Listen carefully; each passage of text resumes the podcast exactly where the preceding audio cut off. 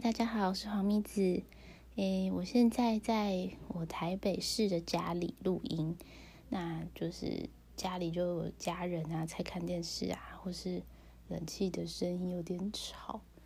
嗯，但我想说算了，因为 就这样吧，我也没有什么更高级的录音环境。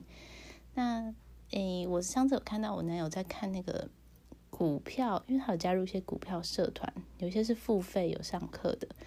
然后那个课程品质之差的，大家还是愿意花每个月六百块的钱去上那个课，那有多差？就是它的背景杂音非常的吵，有流水声，就很像那种，嗯，有一些做生意的人会放那种水晶流水的那种装置的那个声音很大声，或是有一次有一个鹦鹉一直叫，一直在叫，一直在叫，这什么？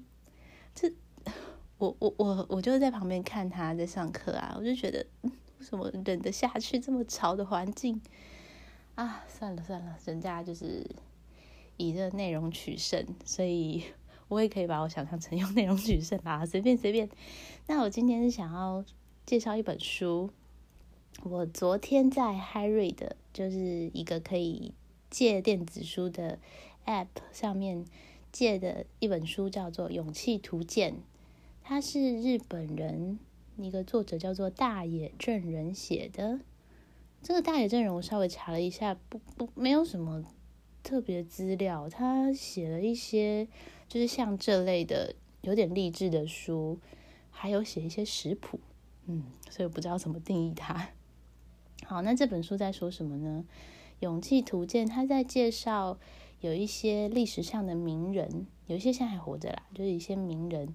那都是我们一般社会的眼光看起来是大人物的人，那他们在人生中有时候也会遇到一些挫折，他这些挫折或是他的失败是有可能延续到他死后，他可能就这样抱憾终生的。那我们可以从他的挫折看到他的成功，或是从他的挫折去嗯延伸说，我们可以。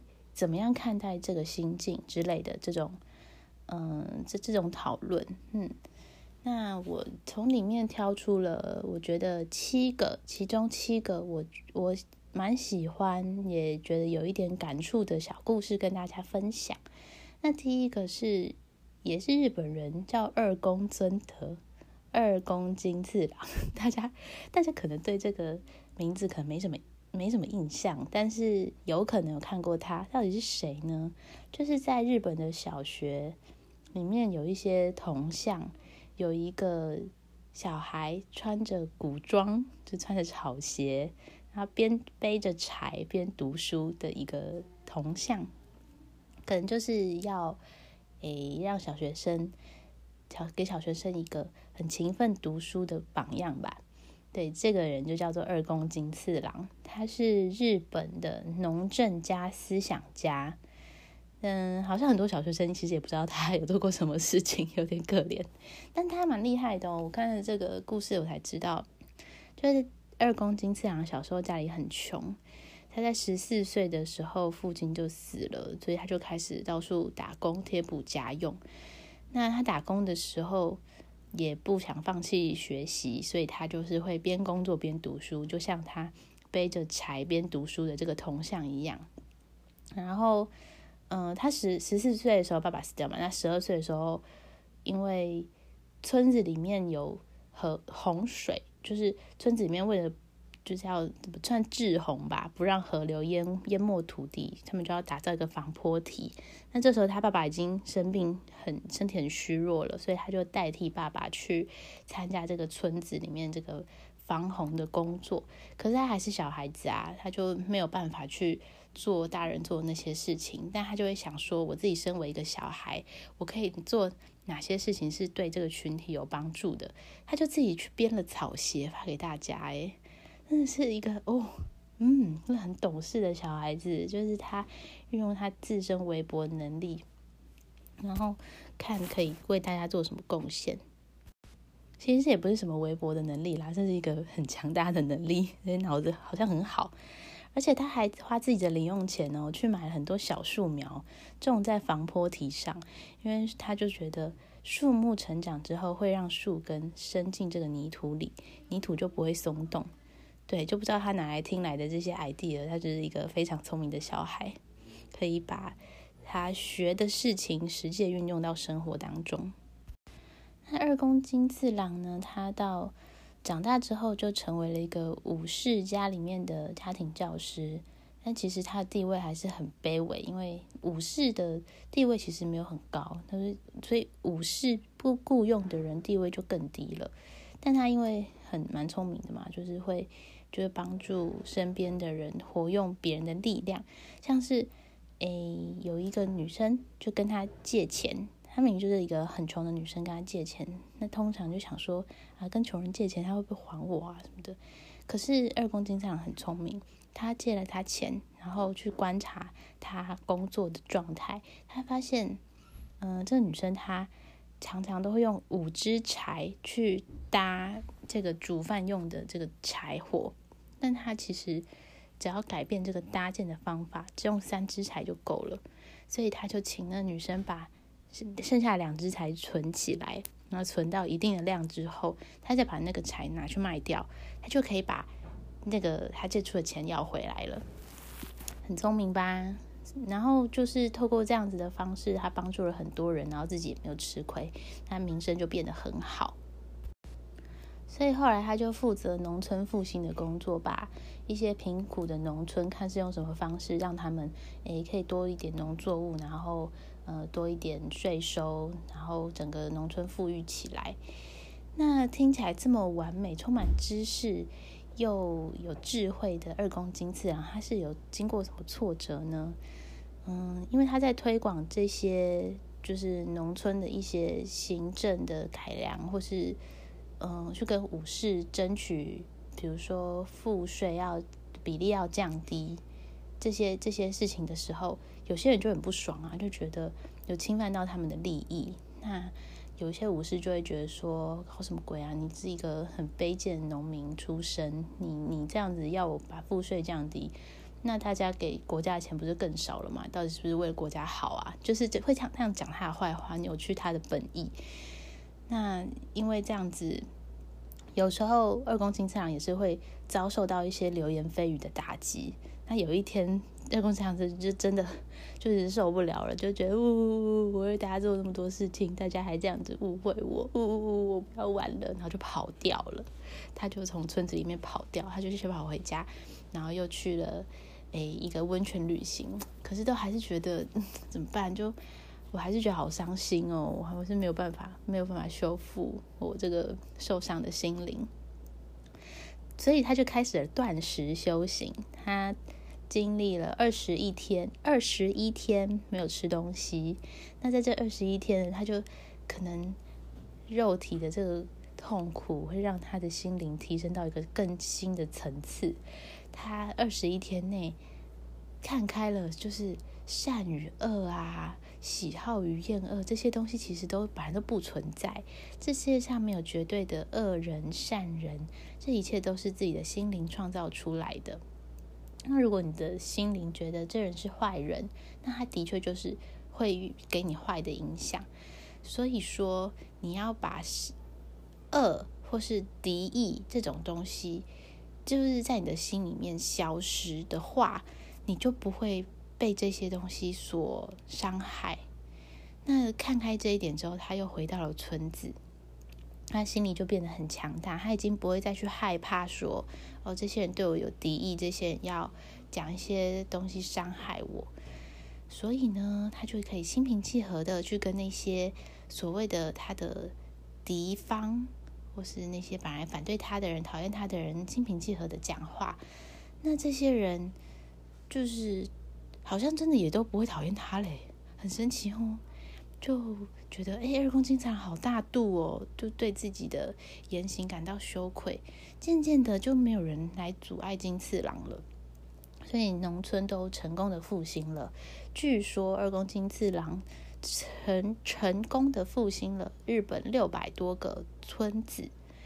嗯，好，那这个故事作者想要跟我们说的就是。逃走，因为二宫金次郎他也是有遇到挫折嘛，他遇到挫折就逃走了。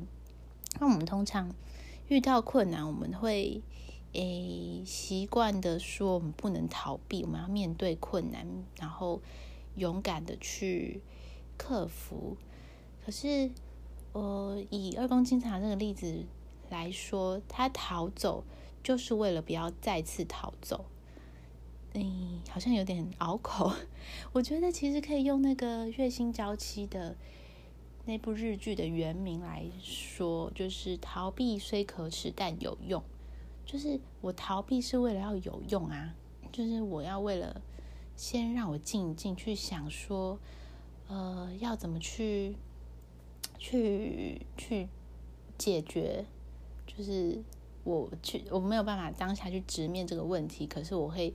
躲起来想一想，那这个躲起来，这个逃避对我来说就是一个有意义的事情。嗯，不过我觉得有些事情啊，就是呃，逃避如果可以，就是一直很舒服，那永远的逃避也没有关系。这好像有点不知进取，但是我自己真的这么觉得，有些事情。真的很难，真的不用去一定要克服啦。就是人生苦短，不用这样子折磨自己。那二宫经常是真的，就是因为这样有这样的心态，才可以成为一个伟人嘛，就跟我不一样。总之，就连伟人都有想要逃避的时候，那如果我们真的感受到自己无论如何都办不到的时候，就交给自己的心决定，勇敢的逃走吧。这是这个故事带给我们的启发。好，然后第二个带给我比较有感觉的是弗洛伊德的故事。弗洛伊德就是那个著名的心理学家弗洛伊德嘛。那他的故事我就不赘述了，他就很有名，大家都知道。他觉得，嗯，潜意识是很重要的啊。他有一个有一个论点，他可能不是很知道。他他认为人类所有的行动都被性欲所支配。嗯嗯，大家会认同这句话吗？诶，我觉得其实性欲的确可以可以影响很多事情。就是我觉得性生活美满的时候，好像对另外一半就不会有那么多的不满。我觉得在我身上好像好像是蛮明显的。就是如果呃，我我觉得我都没有被满足的话，我就会对他其他的个性啊、他的行为啊各方面。挑三拣四的，但其实追根究底，我就是不满意他的性能力。好像啊，好像，就我就是以自身经验来对应到弗洛伊德的这个论点，好像有点道理。对，那弗洛伊德他虽然非常有名，一生都奉献给心灵研究，但是，嗯，他也是一开始不受到周遭认同，然后。他不气馁，就是继续努力下去，才慢慢的有一些研究伙伴。那最有名的就是荣格跟阿德勒，但是荣格跟阿德勒后来也离开他了，因为弗洛伊德是一个非常固执的人，他就是会不听别人的的讨论，就是不会去跟别人讨论，他觉得对的东西，他就是就是非常一意孤行这样子，所以就造成嗯荣格跟阿德勒后来都离开他。那这件事情听起来好像是，好像是他失败挫折的部分。可是这作者不这么认为，他觉得说，嗯，每个人可能都会有一些很想要坚持到底的事情，就是无法退让的部分。那如果遭到否定的话，可能可能就会觉得，就是我整个人都被否定了。我没有办法，你否定我这一个论点，就是否定我整个人，因为这个论点对我来说真的太重要了。那荣格和阿德勒因为就是不想再继续跟他吵下去，离开了弗洛伊德，然后靠自己的研究拓展了他们新的派系，就是荣格心理学跟阿德勒心理学嘛。可是弗洛伊德就是不管怎么样都不退让，然后死守自己想法。这一件事情，他就是这么坚持，他这个派系不一定算是失败，而且反而可以说是成功。就是说，嗯，就是人与人之间，我们不一定是要以。所有人都和平、开开心心的这件事情才是成功。就人跟人本来就是不停的重复相遇跟别离。那我们有可能会跟我们的朋友吵架，跟事业伙伴不和，那有可能会分开。但是，我能伴随着我们一生的，就只有我们自己，或是我们坚持的事情。那如果你觉得那个问题的答案比任何事情都还要重要，那你在抛弃那个答案之前。如果没有办法跟你觉得好的朋友继续相处下去，那也没关系。嗯，对我莫名的觉得这个论点让我很感动，因为，嗯，我之前在上班的时候，我就是一个非常圆融的人。然后那时候我的主管他是大家会觉得他比较比较固执，然后比较不会听别人的话。可是后来，嗯，我跟他有一些就是比较心灵的对谈的时候，我们有讲到说，他说大家都叫他好好讲话，但是那这个好好讲话会让他觉得很委屈。然后我觉得这句话也，就是有让我觉得哦，好像是诶，就是虽然我在公司很圆融，然后人缘很好，可是我并不开心啊。我我常常就觉得。我很自己很假，我没有坚持己见，我其实有点瞧不起那样的自己。那虽然他的人缘可能没有很好，可是他就是很很诚实的跟自己相处。我觉得他其实跟我比起来，他不是什么失这这方面不是什么失败，反而是嗯，反而是他对自己的成功。嗯，我觉得是这样。那后来我就有。比较做自己，就觉得的确有些事情是我不用假装妥协的。有什么好妥协的？因为我自己的想法对我来说才是最重要的啊。嗯，希望大家不知道大家对于这个故事有没有什么这样子的感觉？那还是要呃以和为贵吗？也不一定啦，大家开心就好。再来，这个故事是奥黛丽·赫本。奥黛丽·赫本她有什么挫折呢？她长得这么漂亮，然后又这么有名，又充满了女人味，她有什么挫折呢？她的这个挫折，我个人在这通篇里面是最没有办法同理的啦。就是她的挫折，就是她觉得自己长得不好看啊！奥黛丽·赫本，我觉得这应该可以说是全世界最美的女人了吧？她觉得自己长得不好看，为什么呢？因为在那个年代，所谓的女人的美，可能就是像嗯玛丽莲梦露那样子，比较婀娜多姿、比较丰满的，然后有一种比较姣嘛、比较姣的这种形象。那奥黛丽·赫本她身材很瘦，然后她觉得自己长得太高了，胸部太小了，脚很大，她觉得自己有很多很多缺点，真心的认为自己不漂亮啊。我觉得什么？哪尼哪尼哪尼？就是可能胸部不够大这一点，我是可以，我是可以理解啊，因为我自己就是对胸部有些执着嘛。对，可是奥黛丽·赫本那么那么漂亮哎啊！好，总之就是她觉得自己不漂亮的这种心情一直困扰着她，她觉得很自卑，她觉得自己再怎么样都。没有办法比得上那些嗯很很美丽的女明星，对，真的让人很难置信，对不对？他还就是因此觉得非常自卑又烦恼，所以他每一次摄影完的时候，心情都会变得很差，个那个意志都会很消沉，因为他就觉得自己不漂亮。那他是怎么跨越这个自卑的障碍呢？他就嗯，因为他觉得说，所谓的女人味可能不只是外表，可能还有跟她的仪态跟气质都很有关系。所以你要怎么样去摘下一颗苹果，或是你下车的时候有什么微妙的身身身形动作，其实都可以去彰显的女人味，或是你去化妆，因为他觉得自己的，他觉得自己的。鼻子很大，他觉得自己的脸很方，所以他化妆的时候就会把眼妆画再夸张一点，就是让整个比例看起来是比较协调的。嗯，就是因为这样的努力下，让他渐渐的建立自信，然后成为一个世界大明星。所以，如果我们对自己的任何地方有什么自卑，那就可能。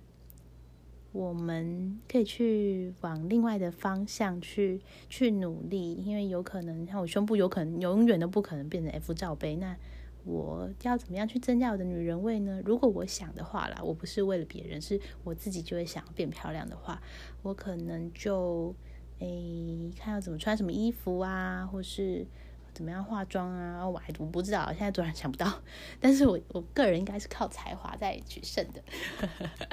对，就总之，那就是你在某个地方有有个自己的自信，那就不用太过度的去去放大自己不好的地方。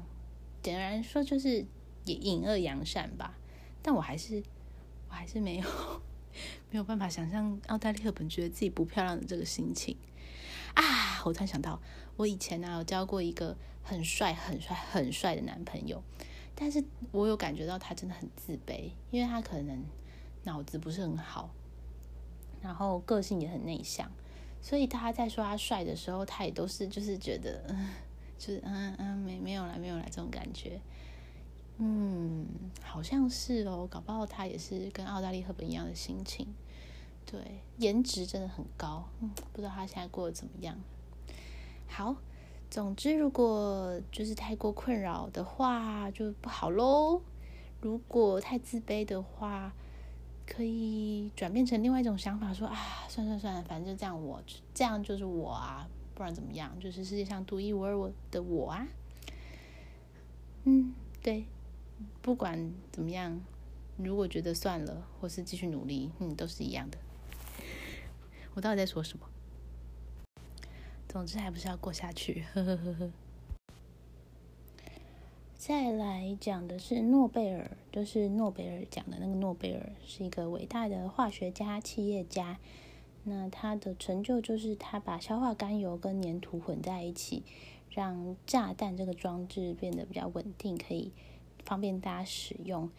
那大家可能也有听说过，就是诺贝尔其实是非常否定自己这个成就的，因为可能造成了。很多人拿去用在武器上，然后可能对于战争什么的这种呃危害和平的事情，让他觉得我我是一个嗯造成造就是用别人的不幸去做生意的一个人，嗯嗯在。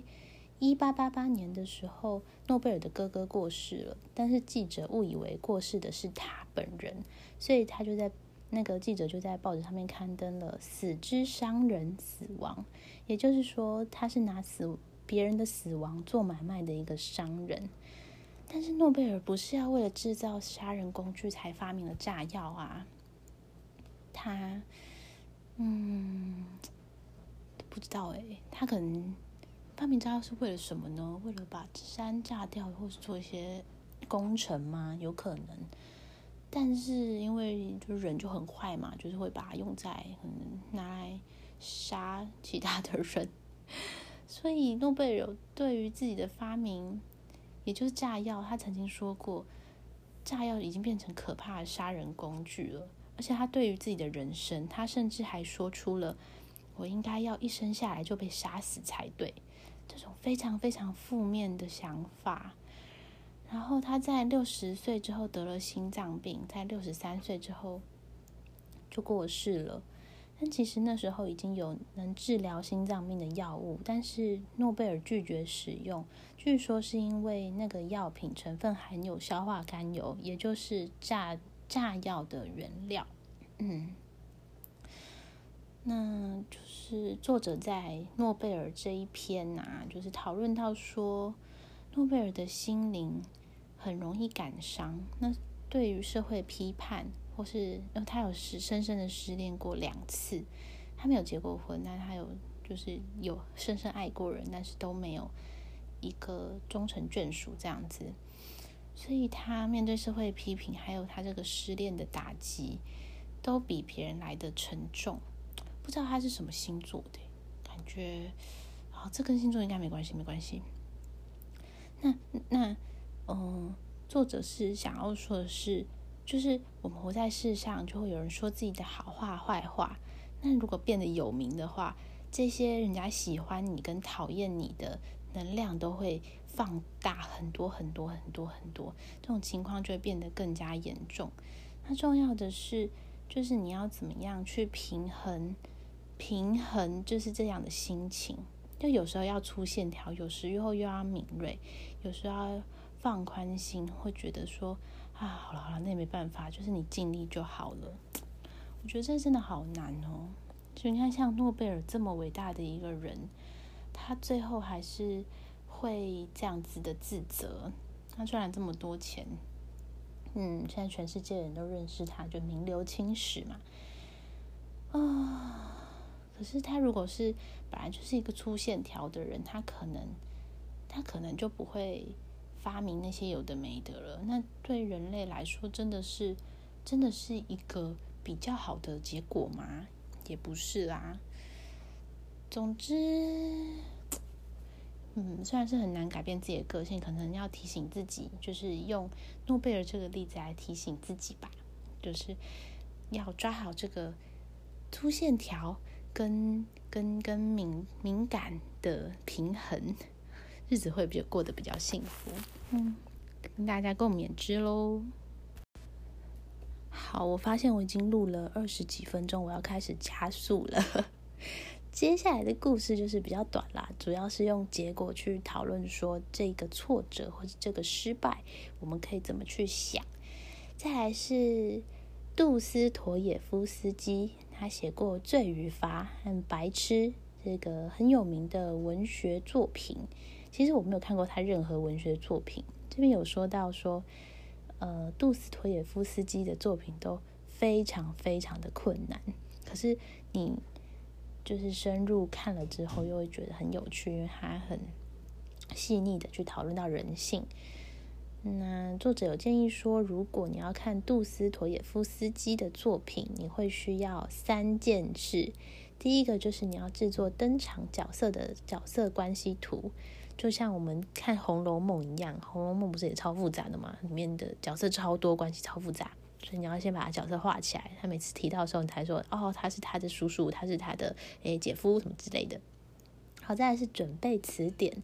因为他可能会用比较多艰涩的词汇，那你要看懂那个词汇，你才能继续的看下去，所以要准备一个字典。再来就是要忍耐，因为一开始有很多登场的角色，学经历介绍啊，背景设定介绍啊，那你就好好的忍耐，知道他们谁是谁之后，再继续的读下去。嗯，光是这三个建议，我就我就觉得，不知道什么时候我才可以。我才可以入手 杜斯妥也夫斯基。诶，好，那直接讲到杜斯妥也夫斯基的挫折，他的挫，他也不算挫折，就是，就他是一个沉迷赌博的人，他，对，就是这个赌徒，大家会觉得赌徒其实就是一个王八蛋嘛，还有甚至还会去到处借钱，被周遭的人认为是一个混蛋。对，写出世界上最杰出的小说的人就是一个混蛋啊！好，那以作者的论点来说，他觉得可能就是杜斯托耶夫斯基他有就是心里有这样一团乱、比较黑暗的部分，所以他才可以去描写出人性，去用这么精彩的想象力去去去写出这样的小说。然后我们得到他得到的结论就是，我们不可以，就是觉得这个人是一个王八蛋，就尽量避免跟他交流，因为可能每一个王八蛋他都有你值得学习的地方，就像杜斯托耶夫斯基。那我们很容易用一个人的缺点去完全的否定他。比如说有一个人穿的很土。那你可能就觉得哦，他一定，诶，也不一定啦。可是你可能会用他的形象去去定义说他不是一个成功人士，他没有我值得学习的地方。但是可能可能有啊，就像杜斯托耶夫斯基一样，嗯，就是这样。好，很很快速的讲完这这一个章节。对，的确也是有道理啊，因为我我有些朋友，其实他们做的一些事情，或是我好了。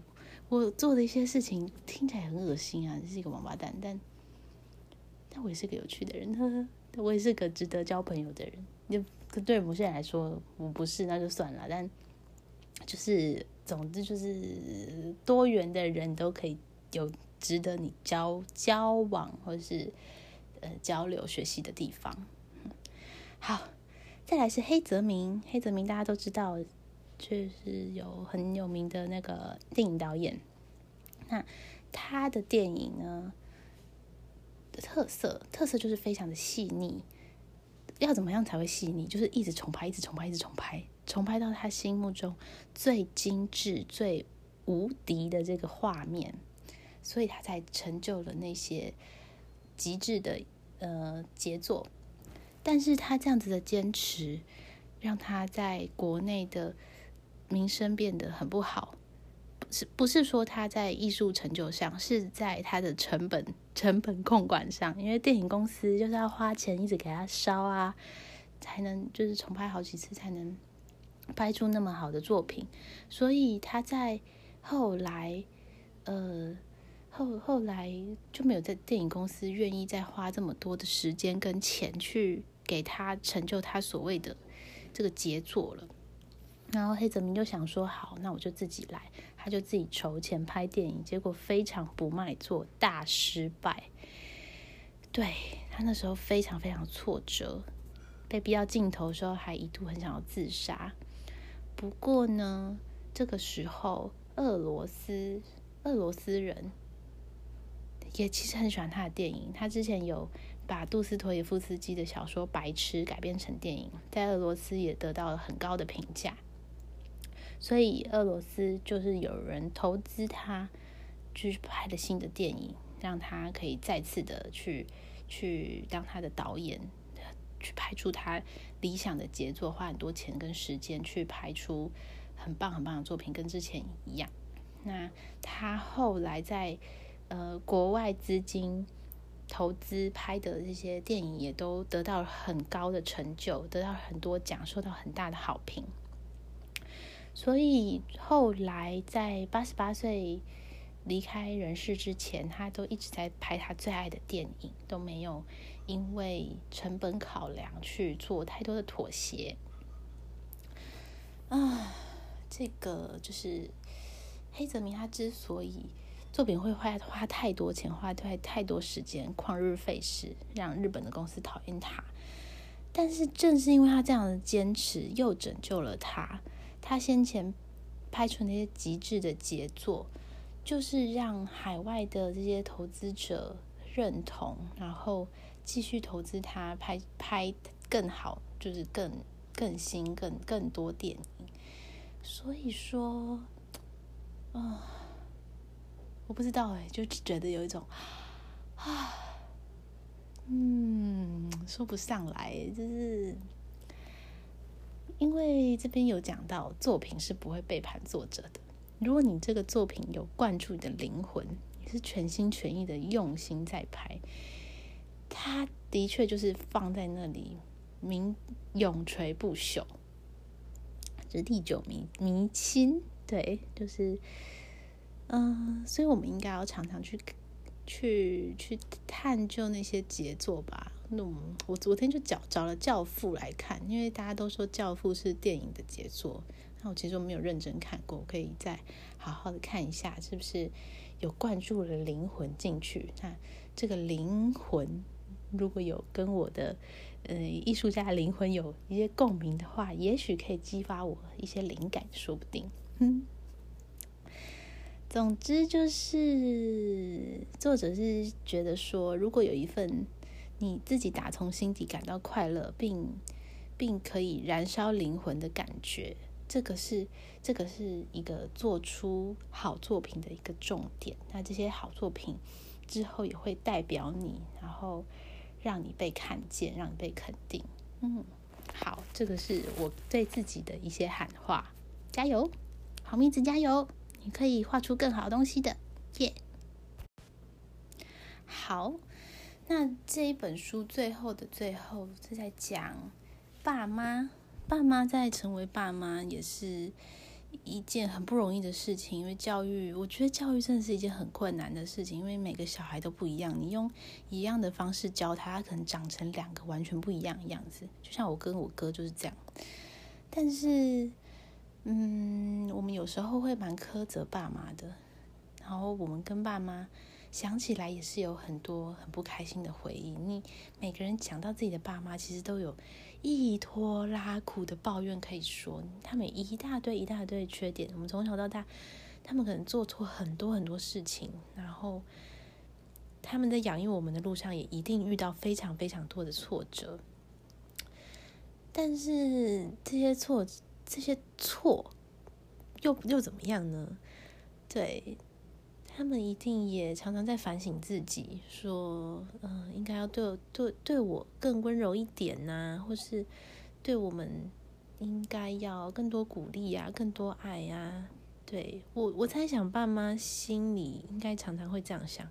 哎，我不确定我爸妈有这样想，可能有啦，可能有啦。就是作为爸妈就很不容易，但是这些这些不好的回忆，就是爸妈发脾气。打我们这些回忆，其实也是没有关系的。就是我们都不是完美的嘛，不可能是完美的，所以我们才我们还是很好啊。我们可能会一再重复失败，那跟那些伟人一样，也很多都是重复失败，或是他每个人都是充满缺点的。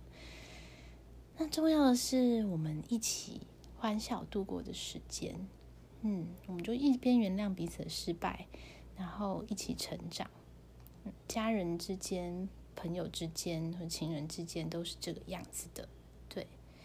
所以这本整本书《勇气图鉴》，其实他好像不是在讲什么勇气哦，他就是在讲每一个人都不完美，然后就像那些伟人、那些名人、那些功成名就的人一样。嗯，我们每个人就是都好好的跟这些挫折、跟这些缺点共存，然后去坚持自己的理想，然后有更多的尝试，然后也勇勇气去诶探索这个世界吧。我觉得，嗯，好，推推荐这本书。嗯，我觉得这本书之所以好看，很大一个重点是它的翻译，叫做，哎，翻译叫做什么啊？叫做黄诗婷，诗诗集的诗，婷是婷婷，哎，婷是婷婷的婷，就是那个弟弟不累不累不累，弟弟不累那个婷婷的婷。那他翻译的其实非常的口语，我觉得好好看哦，我一下就看完了。他整本书大概是两百页左右，然后他的插画也很棒，我觉得我会想要去买实体书诶，我觉得他的插画很可爱，然后我觉得我应该可以从他的插画学习到一些绘图技巧，或是一些用色的方式，那些构图的方式，嗯，推荐给大家。那也推荐大家黄诗婷这个译者，这是从日文翻译过来的。希望大家嗯有机会读了这本书之后，也可以成为一个更有勇气的人。一起加油吧！拜拜。